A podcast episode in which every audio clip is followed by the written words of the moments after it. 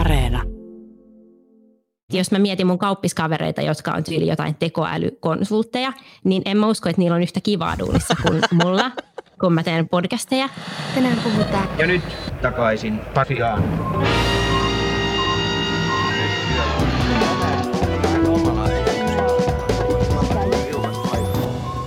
Erittäin hyvin koulutettua ja kovatuloista torstaipäivää kaikille. Mun nimeni on Toivo Haimi ja tämä on takaisin Pasilaan. Ja pikkupalkkaset morjenstukset täältä. Mä oon Marjukka Mattila. Palkka siis puhuttaa tällä viikolla Ina Mikkolan tilipäiväohjelman myötä. Palkka on usein yhtä privaattia kuin vaikka minkä väriset kalsarit on, mutta palkka on tärkeä niin työn motivaattorina kuin sitten osaamisen mittarinakin. Just näin. Moni valitsee oman työpaikkansa tai koulutuksensa sen palkkauksen mukaan, mutta toisaalta monet mittaukset osoittaa sen, että se liksa ei suinkaan ole se ensimmäinen syy, että miksi johonkin työpaikalle mennään. Me haluttiin puhua tänään sellaisen ihmisen kanssa, joka siis tiesi jo nuorena, että hakeutuu ammattiin, josta maksetaan hyvin. Senpä takia meillä on vieraana supersuositun Mimmit sijoittaa -podcastin Pia-Maria Nickström. Tervetuloa. Kiitos. Mutta hei, ennen kuin päästään Pia ääneen, niin sitä ennen työpsykologi Hanna Poskiparta kertoo, miten siihen pitäisi suhtautua, kun unelma omasta haaveammatista kariutuu. Kyllähän se lähtee siitä, että meidän pitäisi jotenkin puntaroida siitä, että kuinka realistinen tämä mun unelmani on ja mitä mä tarvitsen siihen, että tämä voi toteutua. Sellaiset unelmat ehkä herkemmin romuttuu, jotka on epärealistisia. Mun mielestä on tärkeää myöskin tarkastella sen unelman vähän semmoista toista puolta. Et vaikka meillä on niin kuin upeita tavoitteita ja unelmia, niin kyllähän siihen kuuluu myös, joskus sanotaan sitä, että verta ja hikeä tai lihasten poltetta. Että jos sä nyt vaikka haaveilet siitä, että jaksat nostaa rautaa tietyn kilomäärän, niin ei se tuu sillä, että sä unelmoit sitä. Vaan kyllä se vaatii myös sitä, että joskus oikeasti niin kuin tuntuu kipeältä ja on kurja herätä aamulla 6 salille ja mitä se sitten ikinä sulta niin kuin edellyttääkin. Että me oltaisiin myös niin kuin realistisia siitä, että mikä on se matka sinne. Haaveilu on ihan sallittua ja se on jopa terveellistä. Kiitos, Toivon määrittänä. Kiitos. Marjukka ja Pia... Oliko teillä lapsuudessa jotain haaveammatteja? Musta tuntuu, että mun lapsuuden onnellisimmat hetket oli silloin, kun jompikumpi mun isosiskoista tuli hakemaan mut päiväkodista tai koulusta, koska se tarkoitti sitä, että me matkustettaisiin kotiin bussilla. Oho. Enkä mä siis lapsena tiennyt mitään sen kivempaa kuin bussilla matkustamisen. Eli mun lapsuuden haaveammatti oli siis linja-auton kuljettaja. Aivan okay. Täydellinen. Mä ymmärrän ton, niin kuin ton. Miten toi haave on määräytynyt sulle? Mitäs Toivo?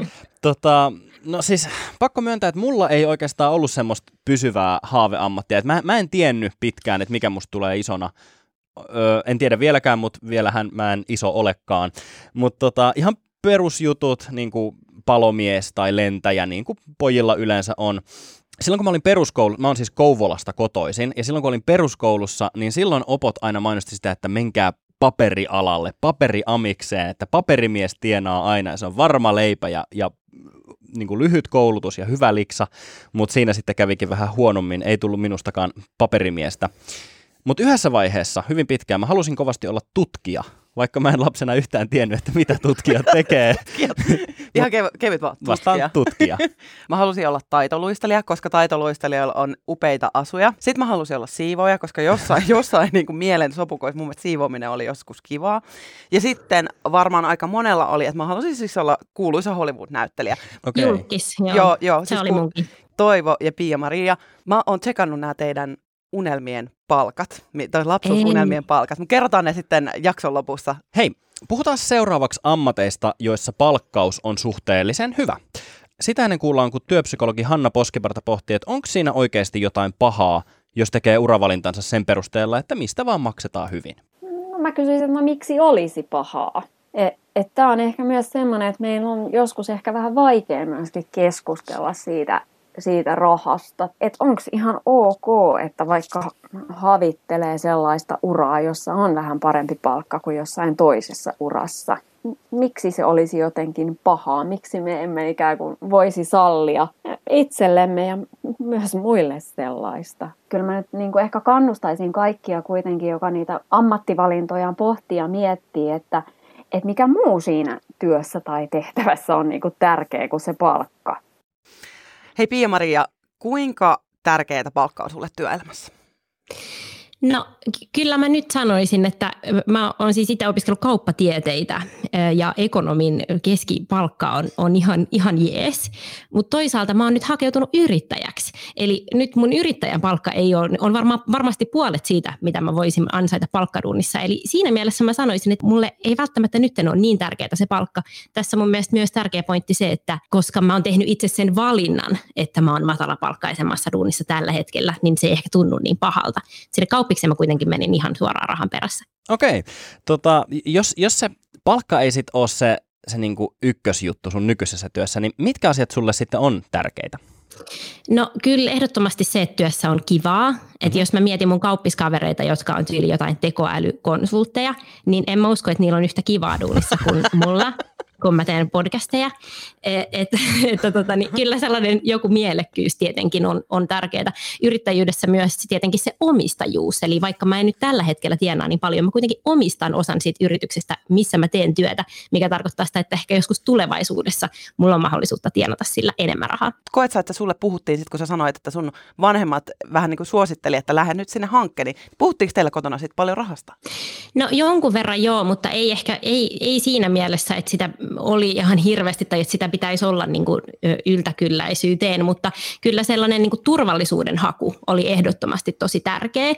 Eli musta tuntuu, että mun faijalle oli tosi tärkeää, että mä saan duunin, kun mä valmistun. Eli mun piti mennä sinne hankkeen. Ja jopa kun mä menin sinne hankkeen ja mä ilmoitin sitten ylpeänä, että mä oon valinnut mun pääaineen, että se oli johtaminen, niin se ei ollut tarpeeksi hyvä, koska siitä ehkä työllistyminen ei ollut niin todennäköistä kuin esimerkiksi, jos olisit opiskellut laskentatoimea. Eli kyllä se on ehkä enemmän ollut sellainen turvallisuuden hakuisuus. Hei, mun on pakko mainita tähän väliin, että mä siis juttelin Suomen opinto-ohjaajat ry:n puheenjohtajan Armi Nurmen kanssa ja mä kysyin just tätä, että mikä ohjaa näissä ammatinvalinnoissa. Ja Armi Nurmi piti tärkeinä sellaisia elementtejä kuin siitä, että unelmat. Eli ensimmäisenä, kun lähdetään valitsemaan ammattia, niin valitaan unelmien mukaan. Toisena on kavereiden ja perheen vaikutus tähän ammatinvalintaan. Eli tässäkin tapauksessa sun iskällä oli ehdotus siitä, että no olisi kiva, jos sä vähän pääsisit niinku duuniin jossain vaiheessa, ehkä sinne hankkeniin. Ja sitten kolmantena tulisi niinku vasta se, että mitkä ne oikeat mun realistiset mahdollisuudet on siihen ammatinvalintaan. Että se ei välttämättä tule pelkästään sieltä, että mitä itse haluaa, vaan ne pitää realisoida jotenkin. Ja sitten meistä molemmista tuli kuitenkin podcast-juontajia. Tai siis meistä kaikista kolmesta. Kuka? Joo. Pia, miksi just yrittäjyys oli sulle se, mitä halusit tehdä? No kyllä se ehdottomasti on se, että sulla on se vapaus itse päättää vähän, että miltä sun päivät näyttää ja mitä sä saat tehdä niin päivisin, koska työ on tosi iso osa meidän elämää ja toki joo se palkka on se suuri syy, miksi me sitä tehdään, mutta kyllä se on myös se, että onko sun kivaa duunissa. Mut yrittäjyyshän on myös siitä hankalaa, että sehän ei ole helppoa ja jos se on just siitä hankalaa. Niin, mutta jos ei ole semmoisella alalla, mistä tietää oikeasti paremmin kuin tyyliin kaikki muut kilpailijat, niin sitten ei välttämättä pärjää. Ja sittenhän siinä on myös se varjopuoli, että myöskään mitään työaikaa ei ole. Jos asiakas soittaa 4:00 AM, niin sitten on parempi vastata. Niin. No sehän on just näin, että sanotaan yleensä, että yrittäminen on niin siistiä, kun sulla ei ole mitään pomoa, mutta sehän ei pidä paikkaansa, koska kyllähän se asiakas on se sun pomo periaatteessa, joka sitten sen sun liksan maksaa. Yrittämisessä mua kiehtoi myös se, että siinä ei periaatteessa ole mitään kattoa, että kuinka paljon sä voit tienata samalla tavalla kuin ehkä palkkaduunissa on, koska aina sä voit ottaa lisää asiakkaita ja ehkä jopa palkata muita ihmisiä tekemään niitä duuneja ja sillä tavalla ne ansiot voi sitten nousta vaikka kuinka korkealle. Miten sä päädyit juuri kauppatieteisiin ja milloin se valinta sitten lopulta kristallisoitu, että susta tulee kauppatieteilijä? No kyllä se meni just niin, että mä olin abi ja silloin just se meidän opo vähän esitteli erilaisia ammatteja, että mihin sitä voi kouluttautua. Tuntui vähän siltä, että ei edes olisi mitään muuta. No mulla oli tosi vahva tanssiharrastus tai tykkäsin tosi paljon tanssia ja silloin mä sitten lampsin himaa ja sanoin, että okei, mä haen teakkiin tanssilinjalle. Niin silloin tuli kyllä niin kuin kotoa just tämä vahva suositus, että ei mua pakotettu, mutta olisi se nyt vähän rajalla, että pitäisikö sun nyt kuitenkin sitten käydä hankkimassa ne Hankenin pääsykoekirjat. Jos mietitään hetkeä, että mitä olisi käynyt, jos sä olisitkin sittenkin seurannut sydäntäsi ja hakenut sitten tanssitaiteilijaksi, niin voisitko kuvitella, että minkälaista elämää olisi nyt, jos olisit päätynyt tanssitaiteilijaksi?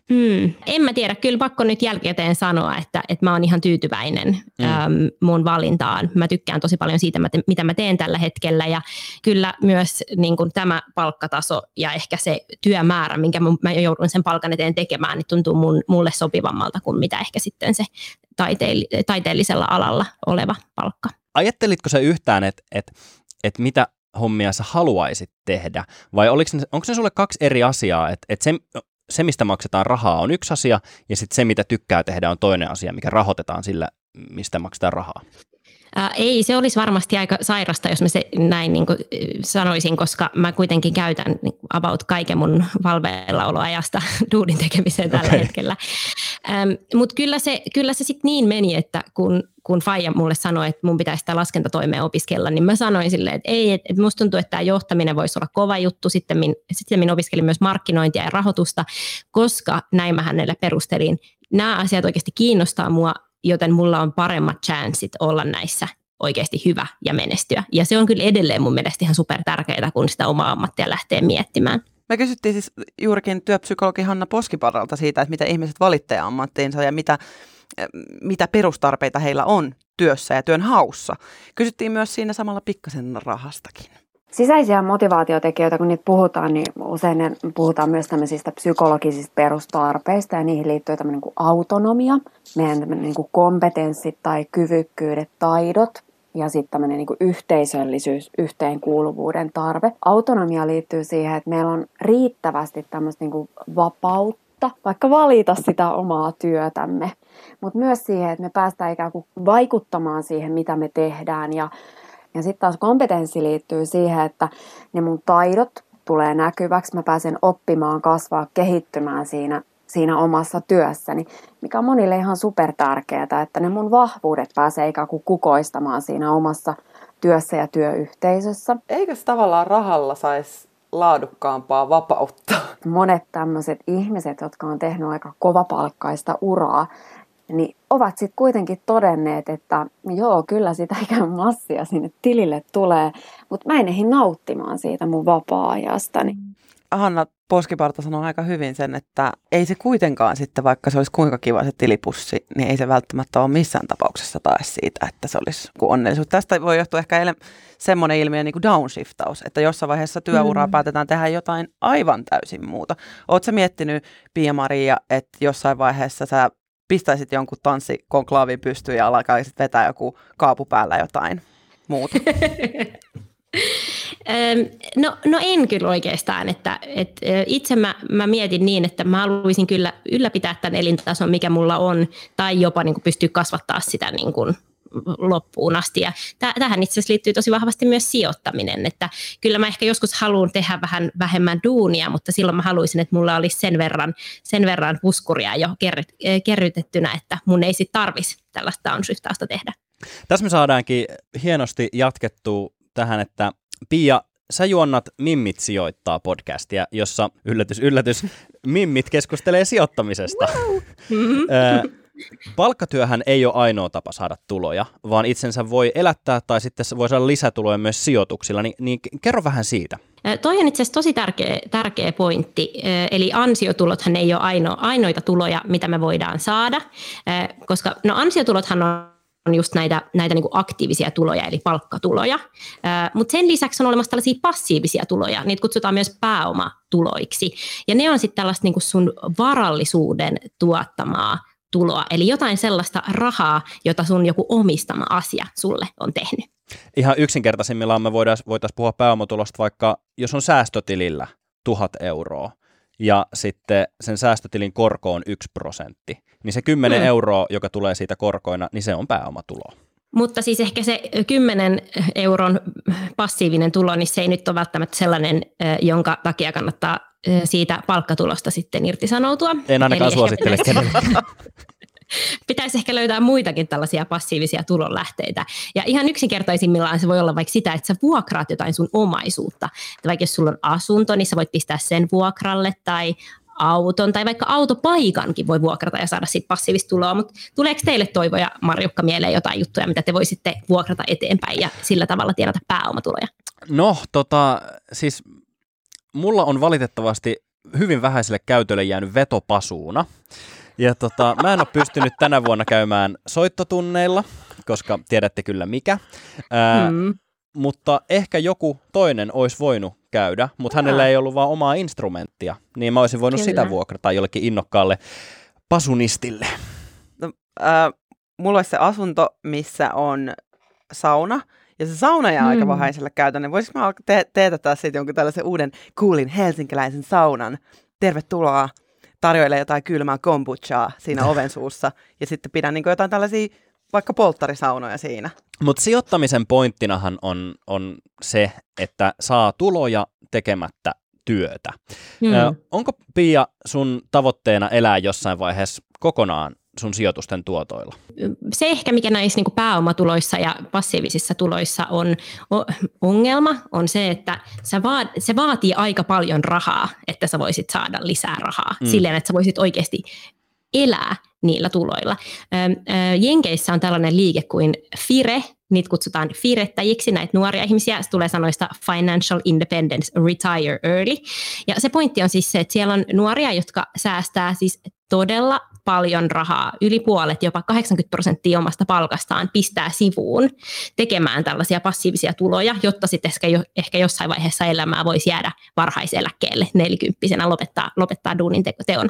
Okei, miltä Marjukka kuulostaa? Mä just mietin, että onko se sitten kuitenkin vähän ankeeta, että jos sä elät vaikka 20 vuotta sun työelämästä siitä, että sä niinku elät todella, todella niukasti, jotta voit viettää elämän ehtoopuolen jotenkin silleen niinku juhlallisemmin. Ja mistä sä tiedät, että elät sä edes sinne asti, kun sä oot elänyt 20% syömällä pelkästään tai valkoista pulloleipää. Niin mä en ihan niinku allekirjoita tätä firettämistä nyt. Ja vaikka mietitään, että okei sä elät vaikka 20 vuotta sun elämästä hyvin, hyvin niukasti, että sit sä voisit elää näillä passiivisilla tuloilla, niin siis se, että sä pystyisit, jos puhutaan vaikka pörssistä, me puhutaan paljon Mimmit sijoittaa -podissakin pörssistä ja itsekin sijoitan pörssiin, niin se, että sä saisit pörssistä passiivisia tuloja keskimäärin vaikka 30-40 tonnia vuodessa, mikä on sellainen ei mitenkään tosi kova vuosipalkka, aika perus, niin se vaatii siis 1 000 000 arvoisen osakesalkun. Pia-Maria, mitä sijoituksia sulla sitten on? No joo, mä oon itse sijoittanut enimmäkseen pörssiin, että tosiaan mulla on osakesäästötilillä on poiminut Helsingin pörssit osakkeita ja sitten mulla on myös indeksirahastoja.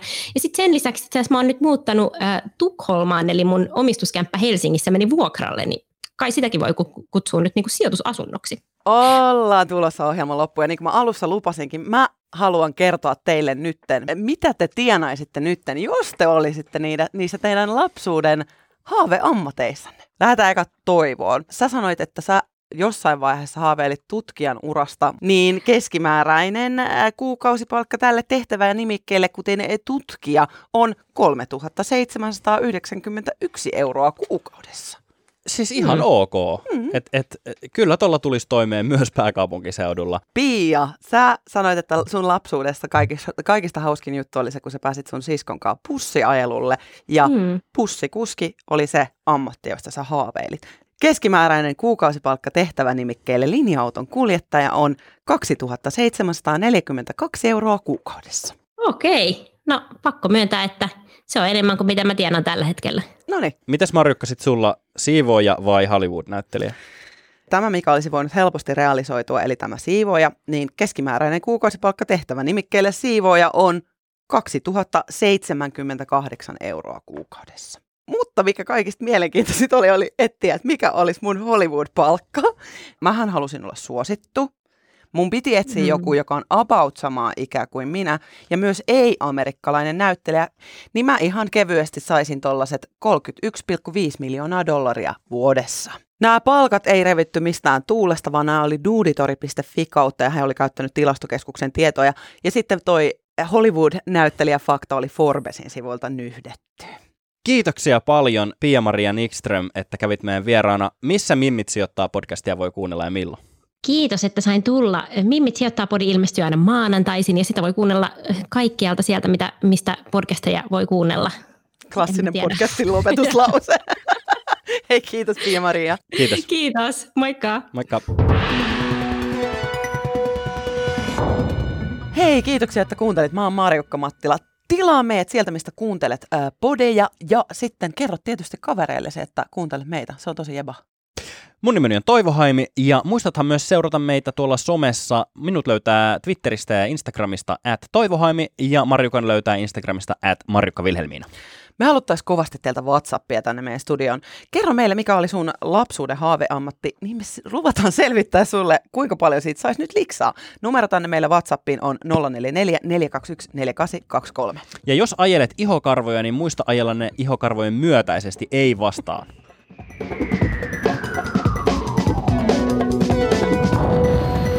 Niin, hyvät kuuntelijat, minkä opimme tästä?